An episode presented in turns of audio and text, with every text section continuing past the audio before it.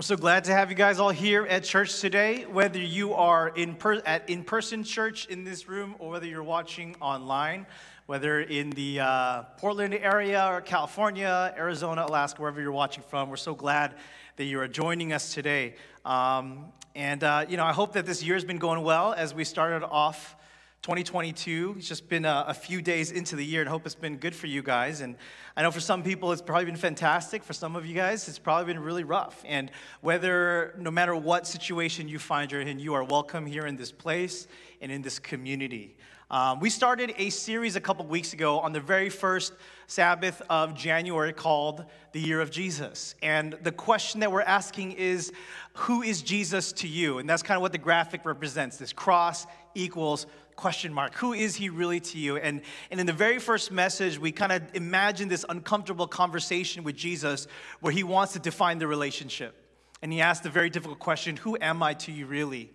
And what's, what, what is this? What are we? Are we, are we, are we casual? Are we exclusive? Are we going to see other people? Uh, or is this just kind of a weekend thing? Like, what? Where is this relationship going. And so uh, this year, my hope and prayer for our community is that 2022 would be the year of Jesus. It's the year where we began to take Jesus really seriously in our lives.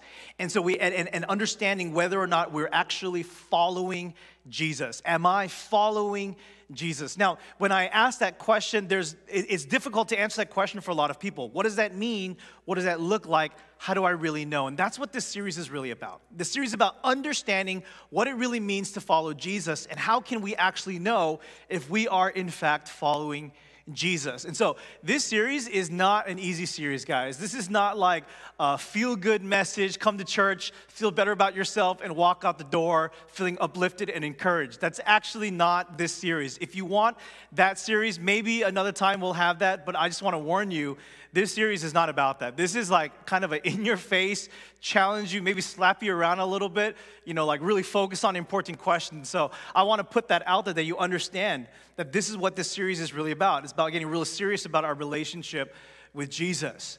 Um, and we're doing that by, by putting forward um, a few different statements, what I call versus statements this versus that, this versus that, to help us ask the question and understand Am I actually following Jesus in my life? And this is not some not this is not for me to answer for you, it's simply for you to answer for you.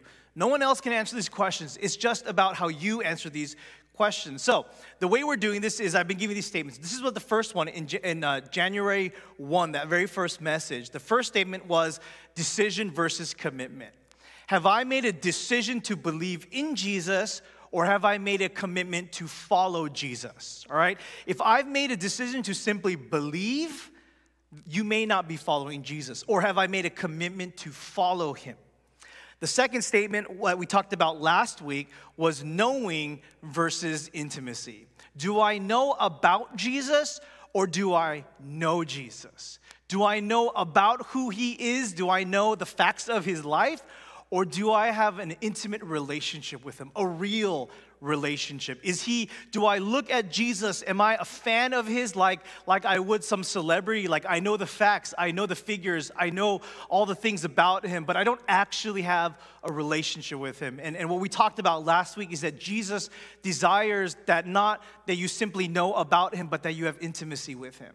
And there's an important relationship. Yes, you need to have knowledge of Him in order to have intimacy, but it's possible for many people, especially if you grew, in, grew up in the church, to know about Jesus, but not actually have a relationship with Him. So that's the question that we asked last week. Do you believe or do you know about Jesus, or do you actually know Jesus? Next week um, is going to be uh, part four. And in part four, it's, this is going to be one of those messages that's really relevant for, for people who grew up kind of in a, um, kind of a strict Christian home upbringing, right? Maybe like a legalistic upbringing where you were taught the, the rules are really important, and on Sabbath you could do this and you can't do that. Like if you grew up in that kind of a, uh, an experience, that kind of religious experience, next week is going to be really helpful because we're going to be kind of dealing with, with that in relation to following Jesus and how it's different and how that kind of works, the relationship between the rules and the laws and actually following Jesus. So that's next week. It's going to be really helpful for any of you guys who grew up in that kind of Christian experience. Um, today is, is going to be what I said the most difficult message of the series. Today is going to be the challenging one um, because it's going to challenge actually, you know, how you arrange your life. And um, we're going to be dealing with a very difficult passage in Scripture that you may have read before, and we're like, I don't know what that means. I'm just going to turn the page. I don't really want to think about that because that's kind of crazy what Jesus said. So today's the most challenging message. So let's pray and let's get into today's today's word. Father in heaven, God, I invite your presence in this place. You know how much I need you. You know how much we need you, and you know how far we are or how close we are to you. And so, Father God, I pray that you would be very present, God, that these words would be completely yours, Father, and that you would speak to those who need to be spoken to. Lord, name me pray. Amen. So, one thing you have to know about Jesus, and um, if you read through the Gospels, you actually might miss it. Um, there's something very important about Jesus that if you don't stop to kind of analyze his behavior and analyze some of his words, you may miss something very important about Jesus. What you may not know is that Jesus was not interested in casual followers. Jesus was not interested in popularity which is kind of crazy right because we, we when we think of people in our world who are like in the media famous i mean jesus was actually pretty famous in that area but Jesus didn't care about that. Like, Jesus didn't care about popularity, he didn't care about casual followers. He wasn't really interested. Now, he loved them because he's Jesus and Jesus loves everybody. He's God, he is love. So he loved all these people, but he wasn't so interested in casual followers. And, you see this, and the reason I say this, you see this because there are times where Jesus is at a moment where he has the opportunity to like speak to the crowd, to like connect with the crowd, the, the masses. And in those moments where it's an opportunity to gain momentum in his, in his movement, to gain more followers, more people, more people interested in him, in those moments, Jesus preaches the most difficult messages in his entire ministry. He says the most difficult things. In those moments, he, he doesn't do like a rah rah pep rally. He actually preaches these messages that will make people say, This is not really for me. He preaches messages where people have to come to the point where they have to ask themselves that question Do I really want to get involved in this? Like, he preaches these messages where people are going to be like, I didn't sign up for this, man. Like, I'm out. I'm out. Like, I don't want to. And then it's just crazy because these are those moments where he has the opportunity to like have exponential popularity, exponential fame. And he's like, I don't care about that. Like, I don't care about all these huge crowds. And so, this verse that we're going to deal with, one of the most difficult verses that you know we see in, in, among some of his teachings, it happens in one of those settings. And this is what happens in Luke chapter 14. The story tells us, the story goes, uh, Luke chapter 14, verse 25, large crowds were traveling with Jesus. Large crowds were traveling with Jesus. So there's a very important detail. This is one of those moments. This is one of the moments where, where there's a lot of people traveling with him. So, like, these people are going around with him. They're not just like showing up at a stadium, they're not just showing up at a church, they're not showing up at a building. They're following him around on tour. So, they seem committed and in this moment where this large crowd, and, and we need to take a, uh, take a moment to kind of dissect the crowd. When Jesus was teaching in this time, in a large crowd, in any given crowd, there was a couple different groups of people. There were obviously his 12 disciples, the most committed followers, the people who are like his guys, his team, right? Like his entourage. But among, among the group, not only were there people like that, but there were people who have committed to following Jesus. Like, we're gonna follow you, we're gonna be your disciples but they're not the 12, but they're a larger group of followers. And then also you have people in this crowd of people who who who were kind of like, you know, if you were walking down the street and you saw a large crowd gathering, what would you do? You'd be like, what's going on here? What's happening? Like, what, what, maybe something interesting is going down. Maybe something's crazy. Maybe there's like someone playing, some, a busker, you know, playing some music. Uh, uh, someone doing drums on, on buckets or something like that. Or like someone's gonna dance, right? Like they're gonna break dance or something. So you gather, the crowd gathers together. You have some of those people are just simple onlookers. They're like, what's going on here? Oh, this is that Jesus guy I heard about? Let, let's see what the deal is. In this crowd, you also have Jesus' enemies Pharisees and other people who want to trap him, who are in the crowd, hoping to rile people up, hoping to hear Jesus say something that they can use against him. And then you have people who are curious, interested, but not committed. People are like, Let, us see what this Jesus guy is really about. So, in this large crowd, Jesus has the opportunity to move all these people into his camp. And so he's walking and he's traveling around. And then, as Luke tells the story, he says, Turning to them, he said, and I just imagine it's a moment where he's like quiet, and then he just turns around and starts talking, right? And everyone's like, Shh, everyone be quiet. And then this is what he says He says, If anyone comes to me and does not hate father and mother, wife and children, brothers and sisters, yes, even their own life, such a person cannot be my disciple. Like, bad move, Jesus. Like, what are you doing, man? Right? Like, this is not how you gain popularity. Clearly, Jesus does not care about being popular. He's not interested in the casual follower. He's not interested in the once a week church goer. He's not interested in that. And so, in these moments, he gives this very difficult teaching where he says, You need to hate your father, your mother, your brother, your sister, your family, and even your own life. If you don't, guys, everyone here, if you don't hate them, you can't be my disciple. So, you can imagine people in that group are like, What? Are you crazy? Like, this guy's nuts, man. I didn't sign up for this. I'm out. I'm not about this. I don't think I can follow this guy. This guy's a whack job. I'm not going to believe in him anymore. Like, I'm going to tell people, like, that guy's crazy. He has other moments where he does that kind of thing. But how do we understand this teaching?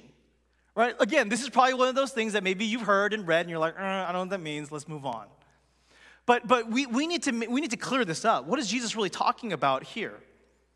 You know, I, I, the first thing we have to understand is like, if we are to take this literally, I hope you guys understand, if we take this literally, we're, it's actually contradicting so many of other Jesus' teachings, right? Like Jesus, like when, when I say, when we say hate, to like despise or dislike someone intensely, to, to want harm to come, harm to befall somebody in your life because you dislike them so much, right? Like to do that towards anybody, let alone your family, it would contradict his own teachings. Jesus said, love your neighbor as yourself. Love one another. This is how people know you're my disciples. What's the, the, the, greatest commandment? Love God and love others. So, so we have to understand that to take this literally would contradict Jesus' teachings. It would also contradict the Ten Commandments. The fifth commandment says, honor your father and mother. You can't really honor them if you hate them. Right? So as you hear this, as you as you read this text and hear Jesus say this, you have to understand Jesus is doing a little something here. He's not asking us to, to take this literally. And what helps is actually in Matthew, he repeats this teaching to his disciples, to his 12 disciples. And he says in Matthew chapter 10 Anyone who loves their father or mother more than me is not worthy of me. Anyone who loves their son or daughter more than me is not worthy of me. Oh, okay. That like makes a little bit more sense. So, like, you, understand that, that in the first verse in Luke, he was talking to a large crowd of, of would be followers. But then in Matthew chapter 10, he's talking to his committed disciples. And he teaches it a little bit differently. So it leads us to believe that Jesus was kind of being dramatic. Jesus was kind of making a point in using the words that he used, in creating the image that he, he created with like hating your, your, your family. And, and we have to understand, though, what he is getting at at this time is to follow Jesus. To follow Jesus then is not like following Jesus now. To believe in Jesus then is not like believing Jesus now. When you believe in Jesus now, you go to church and you get baptized and you serve in church and go on mission trips and, and do the things, and like, that's all good, that's all fine. To follow Jesus in the first century was a completely different experience. Because to follow him meant you would literally physically leave your home. You could not live at home anymore because you actually have to walk around with this guy for an unknown period of time. You have to walk around with him, like to all the neighborhoods, listen to him, and, and learn from him all the time, constantly 24 hours a day. You would sleep in the same place as him. You could not be at home. You would literally leave and move from your house. And imagine if, if you were doing that even though you were expected to take over the family business, like Peter was. You were trained and taught and expected to take over the family business and you say, Hey, mom, dad, I know that from since I was like five years old, you've been teaching me how to fish so I could take over the family business, but I'm gonna follow this guy named Jesus, and so I don't think that's gonna happen anymore. You know, like you, you are their retirement plan, you know what I mean? And you're like, sorry, I'm following Jesus now. You know, you can imagine how, how this could have been very difficult for families, especially because it's Jesus, right? He's like, he's not really known at this time. I mean, in Luke he is, but at the time where his disciples were called, people are like, who's Jesus? Or you're talking about Jesus, like that guy? Are you crazy? You're gonna follow him around. You're gonna be his student. You're gonna give up on everything that we taught you in our home to follow that guy who, like, we're not even sure who he is. Like, he's not established. He's not a part of the institution. He's kind of crazy. He's kind of wild. He's kind of out there. Nobody really knows much about him. He's from Galilee. He's from Nazareth. You're going to follow that guy and give up on all that we've invested in you? Like you could see, to, if this time to follow Jesus could have been seen as an act of rebellion against the family. Because you would actually literally have to leave and move and give up and sacrifice and potentially hurt. You can imagine a scenario when someone said, I want to follow Jesus. They're like, Don't you even care about the family anymore? Don't you care about all the stuff that we did for you? Don't you care that we gave you an education? Don't you care that we fed you and we provided for you and we trained you and we set a job for you and we set the path for your life? Don't you care? You can imagine that's a very, very easy scenario for people to have experienced. That's, so, so, what Jesus is talking about is yes, when you follow Jesus, it is about prioritizing your commitment overall. It's a, it's a reshuffling and a rearranging of your life's priorities and commitments to put Jesus at the top above every other thing. The, the New Living Translation kind of understands what Jesus was doing here and they build it into the verse. So it, it makes it a lot easier to hear for us. Here's a Luke chapter 14 verse in the New Living Translation. It says, If you want to be my disciple, you must, comma, by comparison, hate everyone else your father, mother, wife, children, brothers and sisters, yes, even your own life. Otherwise, you cannot be my disciple. So, so like that's kind of what he's saying. That's how we understand, how we can understand what he's talking about in this verse. So, what I want to do is I want to reframe this question or reframe this thought, reframe this concept into what I call what we're calling the versus statement in this series, the year of Jesus, when we're getting serious about following Jesus, we talked about, you know, uh, decision versus commitment, knowing versus intimacy. For us today, th- this is the statement Jesus as one of many versus Jesus as the one and only. Let me repeat that Jesus as one of many versus Jesus as the one and only. When it comes to your loyalty, when it comes to your allegiance, when it comes to your heart, when it comes to the thing that, that informs and guides your decision making, what is it? What is the thing that has a hold of your heart and your values and your priorities? What is the thing? Who is the thing? And it, where's Jesus in that picture? Is he one of many other things? Or is he the only thing? Jesus as one of many versus Jesus as the one and only. You see, what Jesus is talking about in Luke chapter 14 is not, is not a list. Is not, okay, guys, what I want to do is I want to be number one. And then number two to 10, you guys pick whatever you want, right? You know, it's not a scenario where, like, okay, Jesus is first in my life, and then number two, it's my family. And then number three, it's my job or my schoolwork or my grades. And then number four, it's like my fun and my comfort and, and leisure activities and pleasure. And number five and number six and number, that, that's actually not what Jesus is talking about. Jesus is talking about for the race for your life, the race for your heart. It's not put, make Jesus number one and put everything behind him, which is actually what we often teach. You've heard this in church, right? Put Jesus first. Make Jesus first, make him the number one priority. That's not what he's talking about. He's not saying, I want to be the first of many other things. Jesus is saying, I want to be the only one on the track. I want to be the only one in the race for your heart. It's not me and then a bunch of other stuff, it's me and nothing else. It's not even me, and numbers two through 10 are way back there. It's me and me alone. Is Jesus one of many things in your life, even if he's number one? Or is Jesus the only thing when it comes to your loyalty, when it comes to your allegiance, when it comes to your heart? Now, I know that seems extreme, right? Some of you guys are like, dude, that's crazy. Like, how can I, how can I live like that? And we're gonna unpack that a little bit more. And as, as, as wild as that seems as a relational dynamic, and as crazy as you may think that Jesus would even ask that of us, this is actually very true in other very important relationships in your life, okay? So I'm gonna make an analogy to, uh, I'm gonna compare it to married life. Now, it doesn't matter if you're married. It doesn't matter. I think you're going to understand what we're going to talk about that. You don't have to be married. You just need to understand like what marriage is, right? Which probably everybody knows. So imagine, imagine a scenario where you come home to your spouse. You say, honey, we got to talk, which is always a very difficult conversation, a difficult way to start the conversation. We need to talk. And you say, honey, I have a confession to make. I actually have three more wives or three more husbands. You, you don't know about them, but I do. And it's been weighing on me for the last five years or 10 years or 12 years, but I actually am married to three other people.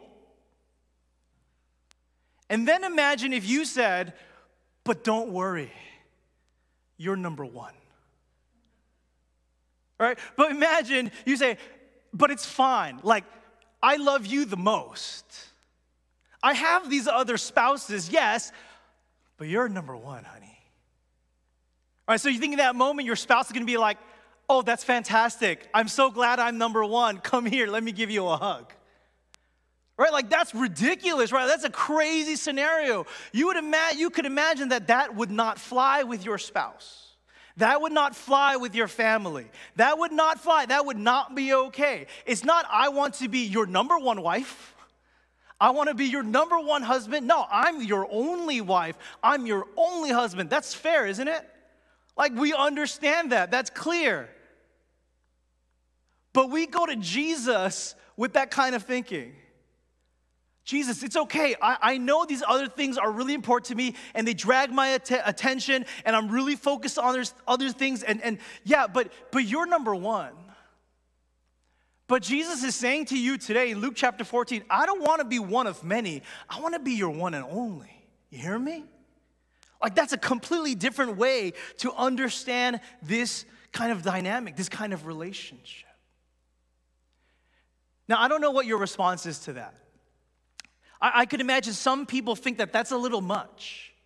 That's a little extreme, Jesus. And, and maybe part of you thinks like, how could he ask of this? You know, what I want you to understand, what's why, why this is so important, where what Jesus' heart is, where Jesus' heart is at in this, is you know, Jesus is not some kind of like controlling, insecure, self-important, like I gotta control my people. I can be the only one they love. I can be the only one in their life. That's not who Jesus is. Like the reason why Jesus wants to be your one and only, this is so important. The reason why Jesus wants to be your one and only is because in some miraculous way, for Jesus, you are his one and only.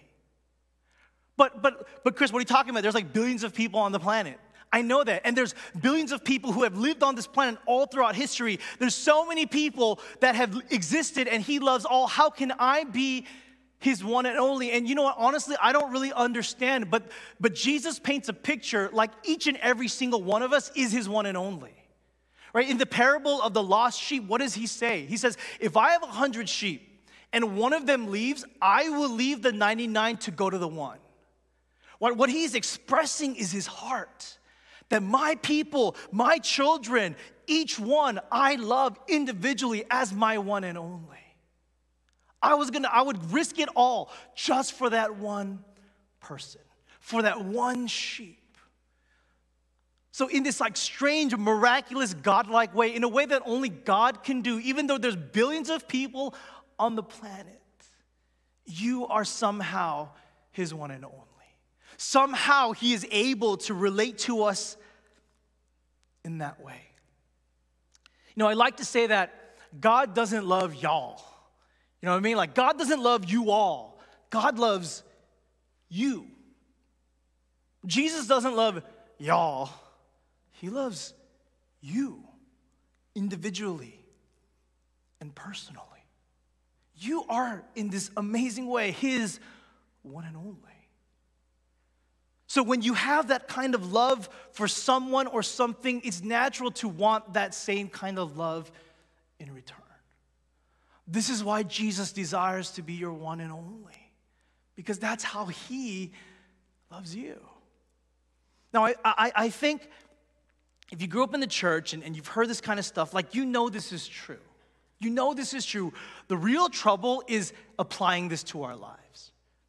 Because when, when I hear this, th- my thought is, okay, so like, what am I supposed to do then? Like, how do I make Jesus my one and only? Does that mean like I all I can do in my life is sit at home and read the Bible and pray all day, every day? Like, is, am I supposed to be a monk? Like, that's what monks do. Is that, do we all just need to do that now? Do I, do I now, should I sell all my stuff, go be a missionary? Like, maybe, maybe like that is your calling, right? Maybe like for you, for, for Jesus to be your one only, that is something that you have to do. I don't know. But that's the trouble. Like, what are we supposed to do with our life? Does this mean that I just cannot care about anything else? Like, I can't care about my hobbies. I can't, what about my family? Like, what? I'm, I, I can't care about my family anymore because Jesus is my one and only. You guys, you have to understand this is not what that's, this is about. To make Jesus your one and only doesn't mean that you don't care about anything else in your life. It doesn't mean that everything else doesn't matter and you have no more passions except for God and you have no more cares and no more conviction for anything else. That's not what this is. It's not about, oh, you don't care for your family anymore. It is what this means is when Jesus is your one and only, you begin to care for your family as Jesus would care for your family. You care for your family motivated and informed and guided by Jesus. It doesn't mean you don't care, it's you care for your family as Jesus would care for your family. That's what it looks like. Well, so I'm not supposed to care about my job anymore. Like, I spent so much time in school and, and I'm learning all these things and, and I love my job or I need my job. I, I just supposed to stop caring? No, no, no. When Jesus is your one and only, what it means is you do your job every single day, but you do it as Jesus would do it in your place. You do it with, with honesty. You do it with compassion. You do it with generosity. You do it with understanding. You do it with care and mercy and grace. Like you do your job and you go to school and you take your classes and you take your tests as Jesus would. That's what it looks like to live life as Jesus as your one and only. It doesn't mean you give up your hobbies. It doesn't mean that you give up your passions. It doesn't mean that you stop caring about those things. It means it means bringing Jesus into all the things you love and sharing that with Him. All right, so it's not about like becoming this like weird person that, that cares about nothing else. No, it's about bringing Jesus into all the things that you love, inviting Him in. Right? And, and like, I don't know, this is, this is where I'm gonna give you guys a practical teaching. And this is something that I've been trying to implement in my life, and I've, I've done it better in other seasons of life than I have in recent. I'm trying to do it again, but this is a real simple, easy thing that you can do. This is a real simple, easy thing that you can do if you want to like begin to, to make Jesus your one and only and kind of like do all that stuff. Is as you do the things that you love, like simple, simple, just invite him into that. Okay, invite him into that. Like before you go to work, before you step through the doors or while you're in the car, invite him in to your work. Invite him in to your work. Right? If you're gonna go, go, go play golf, invite him in to play. Some of us need to pray about our golf game, okay? Right? Like Pastor Jonathan, especially. Uh, but you know, when you go and do the things that you love, the things that you like to do for fun, like invite him in. Like you're when you're on the first tee, hey God, I just want to invite you into this round. Maybe you'll play better, who knows? Right? Before you about to cook the meal, invite him in to that moment. Before you take the test, invite him in into that moment. Before you go work out, invite him in. God, be with me in this workout. Let's, let's work out together, God. Like, let's, let's do this. Before you watch the movie, invite him in. Before you listen to the song, invite him in. Like, I know it's simple, but just try it. See what happens. If you just const- are, are aware of his presence as you do the things that you do, the things that you love.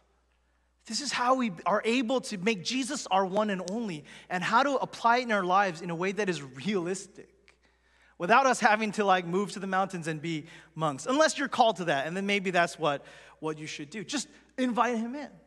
And all the little things, invite, invite him in. So as Jesus was teaching this in Luke chapter 14, this is what he was getting across. I want to be your one and only. I want to be, I don't want to be in competition with anything else. I want nothing else to compete with your loyalty and your allegiance and your heart, just me. And this is what it looks like. Now, as we get to near the end, as we're closing the sermon off, I want to just like make it really practical for you guys to figure out where your heart is. We, we had that question last week Where is your heart? Where is your heart? Is your heart far from God? And uh, I want to ask three different questions about some of your habits that will help you to reveal whether Jesus is your one and only or he's just simply one of many. Okay? So this is to get maybe uncomfortable for some of you guys, but I'm not answering the question for you. No one is, only you answer this question for yourself. So I'm gonna lead you through this, okay? So, three questions, to three things to look at to reveal where you are in this conversation, okay? The first one is what does your spending reveal?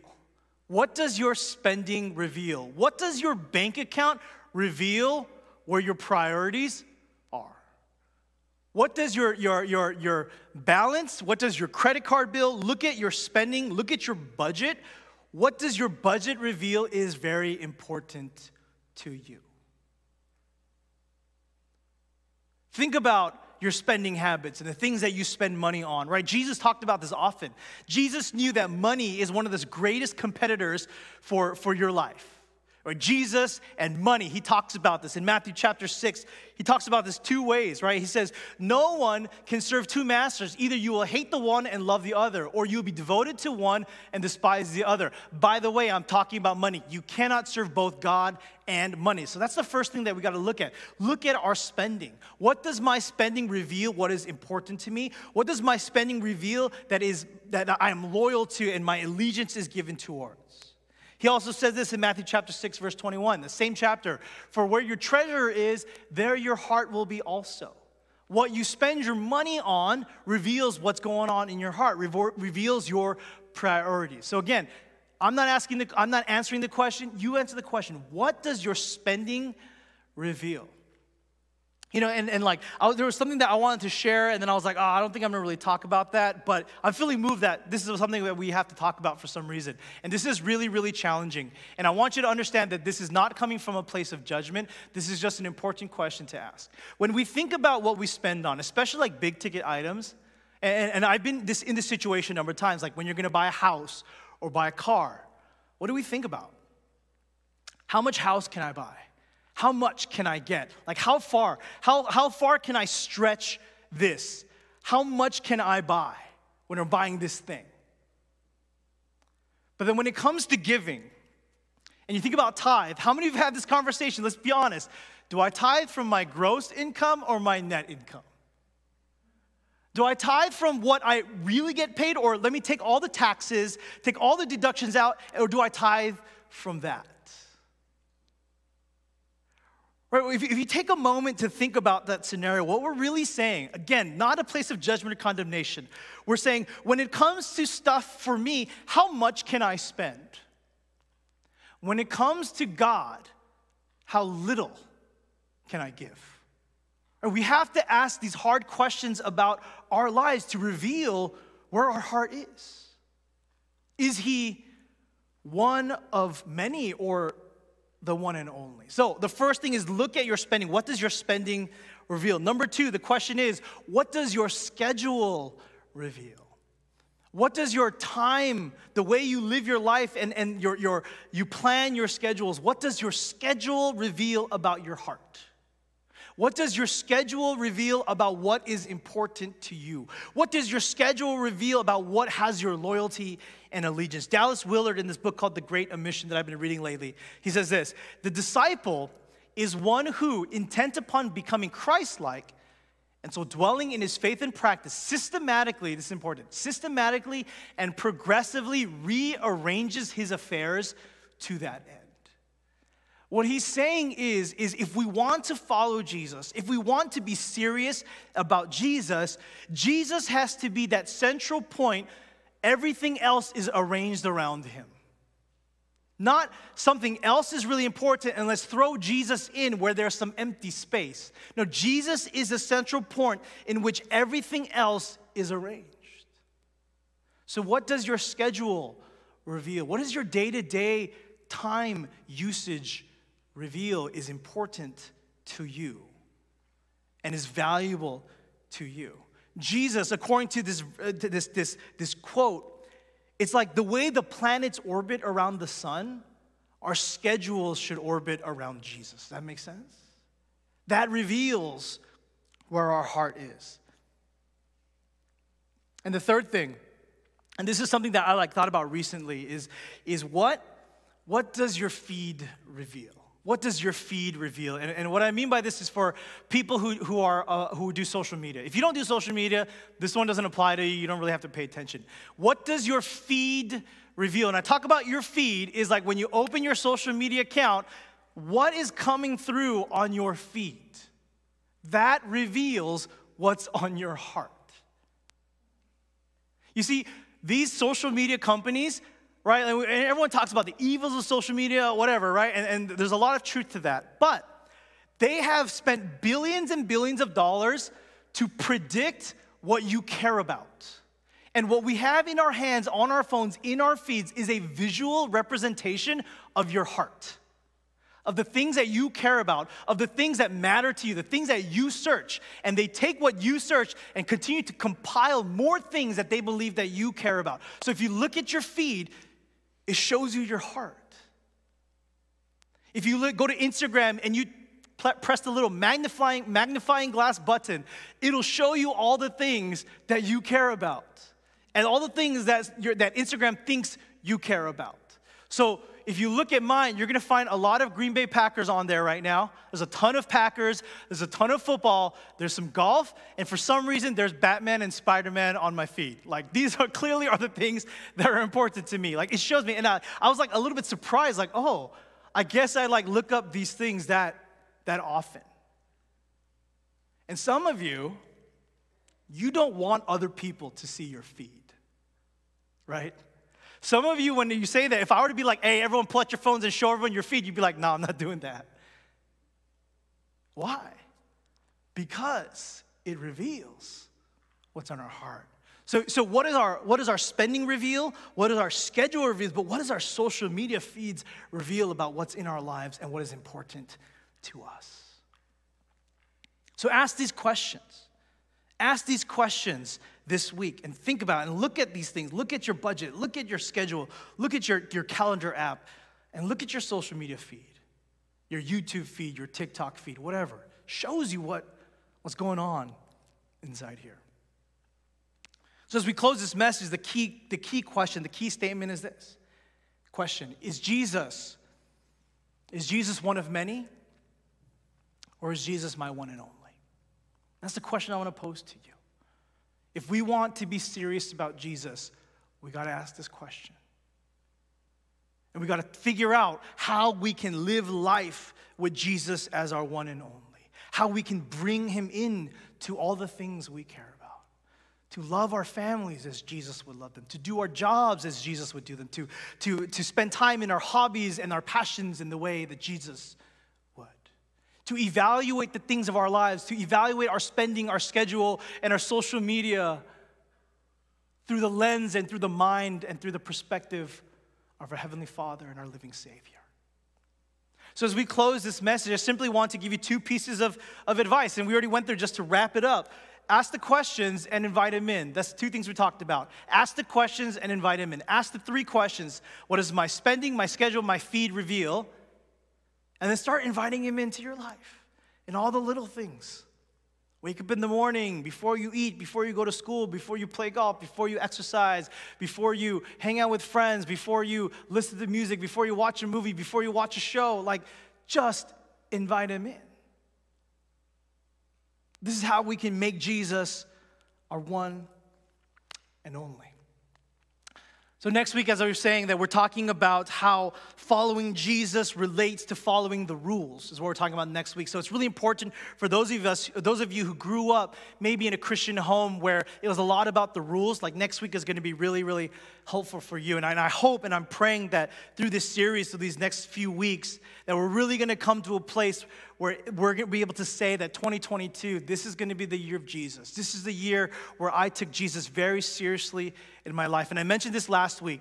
We're going to, I'm going to share something with you in a couple of weeks about how you can make a decision for that to practically engage in something that could alter your life and alter your relationship with Jesus. And that's coming up in a couple of weeks. And I'm hoping you're going to be there for that. And I'm going to invite you to be a part of this. And we'll see what happens. And in a couple of weeks, that announcement is going to come out. So, um, as we're going to close right now, I want to invite you guys to pray with me for, the, for, for all of you guys here, for those of us watching, and pray for the rest of the series as we really, this could be a game changing time for each and every single one of us. It could begin that year where Jesus really becomes our Lord, where he really becomes our Lord who, who becomes our one and only. And all else of life, all other parts of life are guided and informed and instructed and motivated, all that from Jesus and Jesus alone.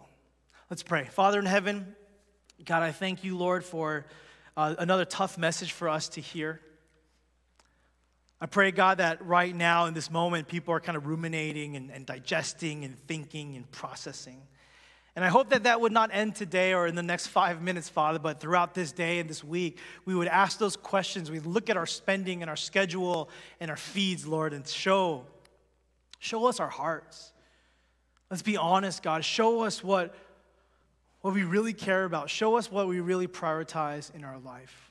Not just what we say, but what we actually do.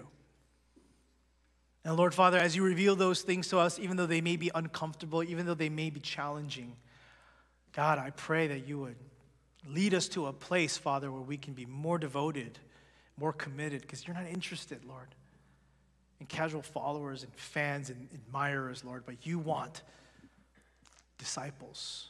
You want followers who are committed, who have an intimate relationship with you, and can honestly say that you are the one and only thing that guides our lives that we are loyal to.